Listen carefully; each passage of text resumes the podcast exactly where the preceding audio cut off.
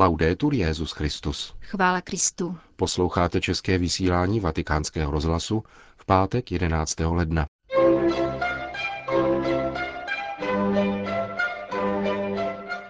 Po krátkých zprávách vám přinášíme homílii otce Richarda Čemuse k nedělnímu svátku Křtu páně.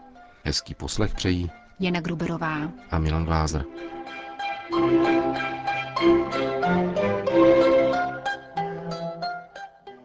Zprávy vatikánského rozhlasu.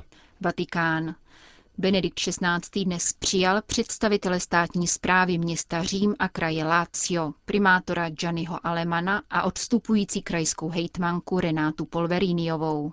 Setkání je každoroční příležitostí k analýze společenské, politické, kulturní a ekonomické situace na úrovni těchto územních celků. Vzhledem k reorganizaci italské státní zprávy, která míří ke zrušení okresů, chyběl na dnešní audienci zástupce římské provincie. Rovněž tak nebyli přítomní členové rady města Řím, okresní a krajské rady, které svatý otec pozval do svatopetrské baziliky k účasti na modlitbě Nešpor a Tédeum v závěru loňského roku. Ve večerních hodinách pak Benedikt XVI. v Klementinském sále Apoštolského paláce přijal členy vatikánské stráže. K jeho promluvě při této příležitosti se vrátíme v našem zítřejším vysílání. Vatikán.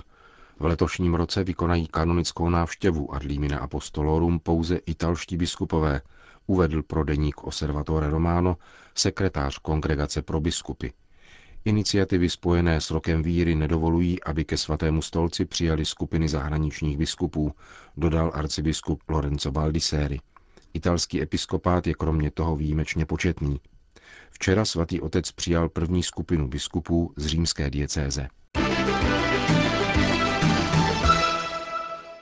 Jeruzalém. Vyzýváme evropské a severoamerické vlády, aby zabránili nespravedlnostem zapříčiněným izraelskou stavbou zdi na palestinských územích. S tímto apelem si na státní představitele svých zemí obrací delegace biskupů z obou zmíněných kontinentů, která v těchto dnech navštívila katolické komunity ve svaté zemi. V závěrečném tiskovém prohlášení biskupové informují o své návštěvě v Gaze a v Betlémě či jordánských městech Madaba a Zarka. Podávají svědectví o síle a odvaze řeholníků i lajků, kteří poskytují péči syrským uprchlíkům, emigrantům, obětem obchodu s lidmi a vězňům. Závěrečná výzva proto patří křesťanům v západních společnostech a všem lidem dobré vůle, aby podporovali toto úsilí o budování pokojné a spravedlivé budoucnosti Blízkého východu. Možnou pomocí v tomto smyslu je, navzdory konfliktní situaci, neustávat v poutích do svaté země, zdůrazňuje biskupská delegace. Nigérie. Náboženské násilí v zemi odsoudili ve společném prohlášení kardinál John Onayekan a prezident republiky Goodluck Jonathan. Učinili tak při bohoslužbě v katedrále naší paní královny Nigérie v hlavním městě Abuja. Ti, kdo vraždí druhé lidi, obraz božího stvoření, Boha vůbec neznají, stojí v prohlášení. Kdo zneužívá náboženství k rozdělení obyvatel, nemůže mít víru. Náboženství neznamená druhého vyloučit a dívat se na něj arrogantně. Čteme dále. Nejvyšší státní i církevní představitel se zhodují na tom, že mezinárodní vnímání Nigérie je negativním vlivem fanatismu a náboženské nesnášenlivosti. Jedinou cestou, která by národ přivedla k pokojnému soužití, je výchova, zhodují se arcibiskup Abuji a hlava nigerijského státu. Konec zpráv.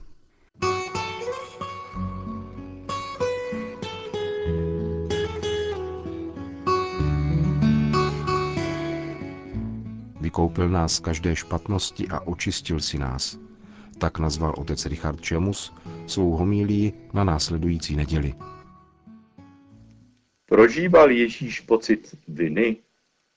Nebuďte překvapení, ale ano, píše Elias Vella ve své knize Ježíš, lékař těla i duše. A vysvětluje, nesl na svých ramenech všechny naše hříchy. Nebyly to hříchy jeho, ale naše. A byl něj velkým břemenem. Možná nás tato slova zarazí.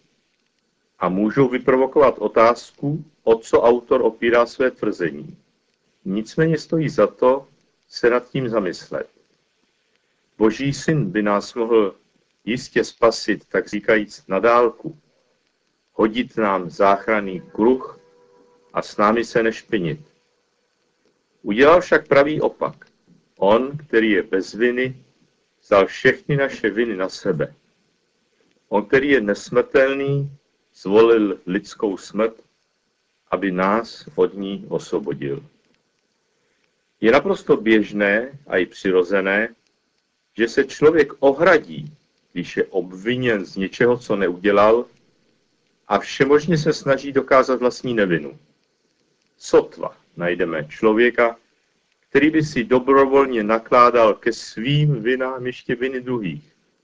A přesto se našli lidé, kteří Krista následovali právě v tomto postoji, který se tak příčí lidské přirozenosti. Totiž nechat na sobě lpět vinu, kterou nemám. Tak například ve sbírce rčení a skutků pouštních otců, takzvaných apoftegmata, čteme, jak jeden vážený opat léta snášel trpělivě obvinění z neřesného života, než vyšla na jeho pravda.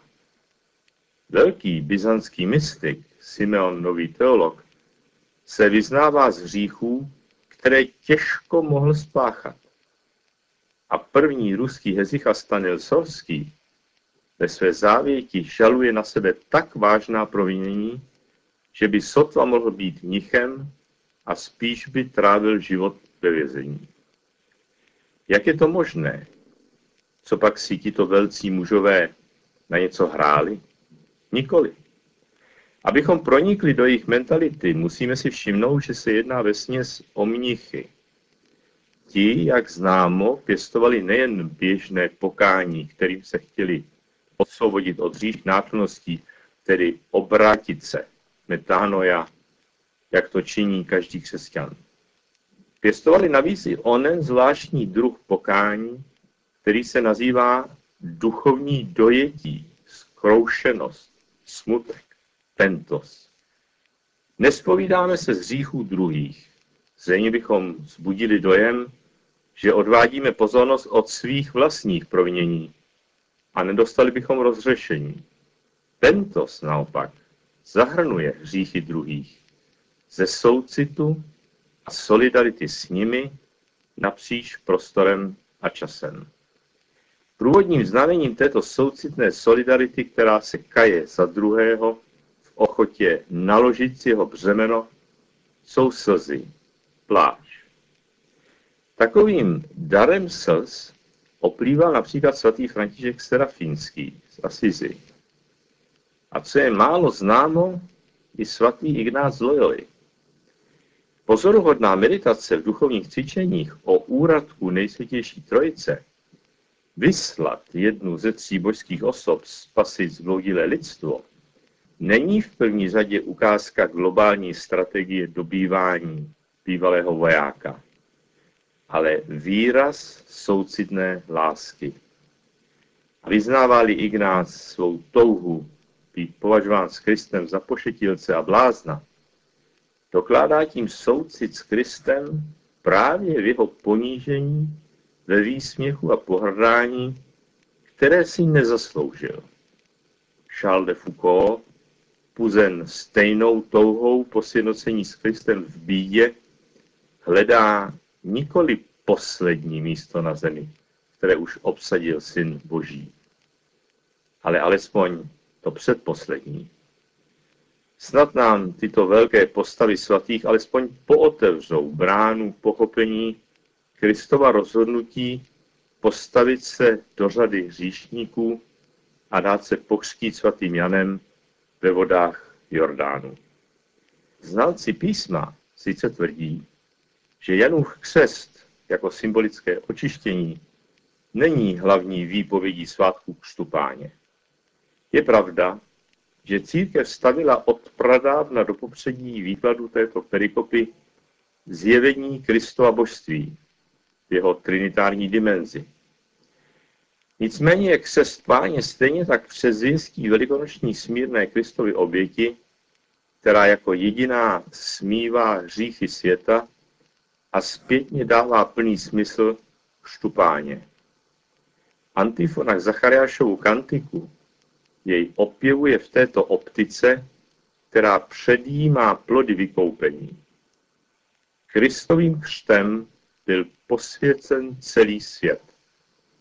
Dostalo se nám odpuštění hříchů, protože jsme byli všichni očištěni vodou a duchem svatým. Berte na sebe břemena jedni druhých, tak naplníte Kristův zákon, vybízí svatý Pavel. S tím se dá souhlasit, pokud se jedná o to pomoci cestujícímu s těžkým kufrem nebo nést babičce tašku s nákupem. Stotožnit se ale s menšinovým, nepřizpůsobivým etnikem a sdílet tíhu jeho postavení ve společnosti, solidarizovat se s kriminálníky, s nakaženými AIDS, s psychicky nemocnými, anebo žít s nespravedlivým obviněním z pedofilie, tam už asi naše porozumění naráží na limity. Boží syn překročil všechny tyto hranice. Ne však, aby hříšníkovi hodil z pevného břehu do bahna záchranný kruh, ale přímo za ním skočil a stal se naším hříchem.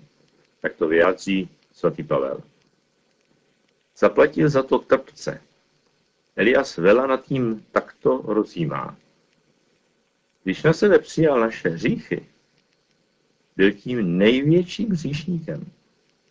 Pocity hříšníka jsou strašné, protože cítí, že ho Bůh opustil. Prožívá pocit viny. Ježíš je Bůh a jako Bůh věděl, že je otec s ním. Ale jako člověk cítil, že ho Bůh opustil. Věděl, že ho otec miluje, ale necítil to, neprožíval to. Na to nestačí sebevětší hrdinství, ale jen boží milosrdná láska, která se vymyká našemu chápání. Takové lásky nejsme schopni. Můžeme v ní ale věřit. Třeba se jí vírou jen dotknout, jako se dotkla lemu Ježíšova šatu žena s krvotokem. A budeme proměněni. S bližním v jeho bídě se pak stotožníme v síle poznání do jakých propastných hlubin se Boží syn stotožnil jako plný s námi. Vše, co jsme a konáme, se jej bezprostředně týká, jeho božské srdce žije na dotek s každou naší myšlenkou, přáním a úmyslem nejskrytějším záhybu duše. Proto i ten nejohavnější hřích může být pokáním uzdraven a hříšník, jako Job, uzří Boha ve svém vředy posetém těle. Dokoná se tím teofanie, kdy boží obraz člověku doroste do plné podoby Krista.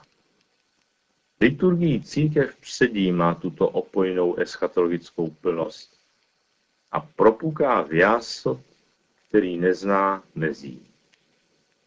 Dnešního dne se zasnoubila církev s nebeským ženichem protože Kristus smil v Jordáně její viny. Mudrci spěchají z dary na královskou svatbu a hosté se radují z vody proměněné ve víno.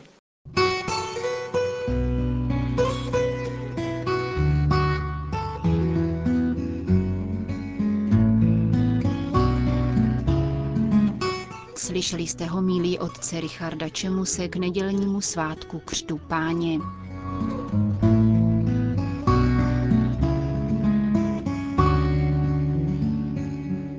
Končíme české vysílání vatikánského rozhlasu. Chvála Kristu. Laudetur Jezus Christus.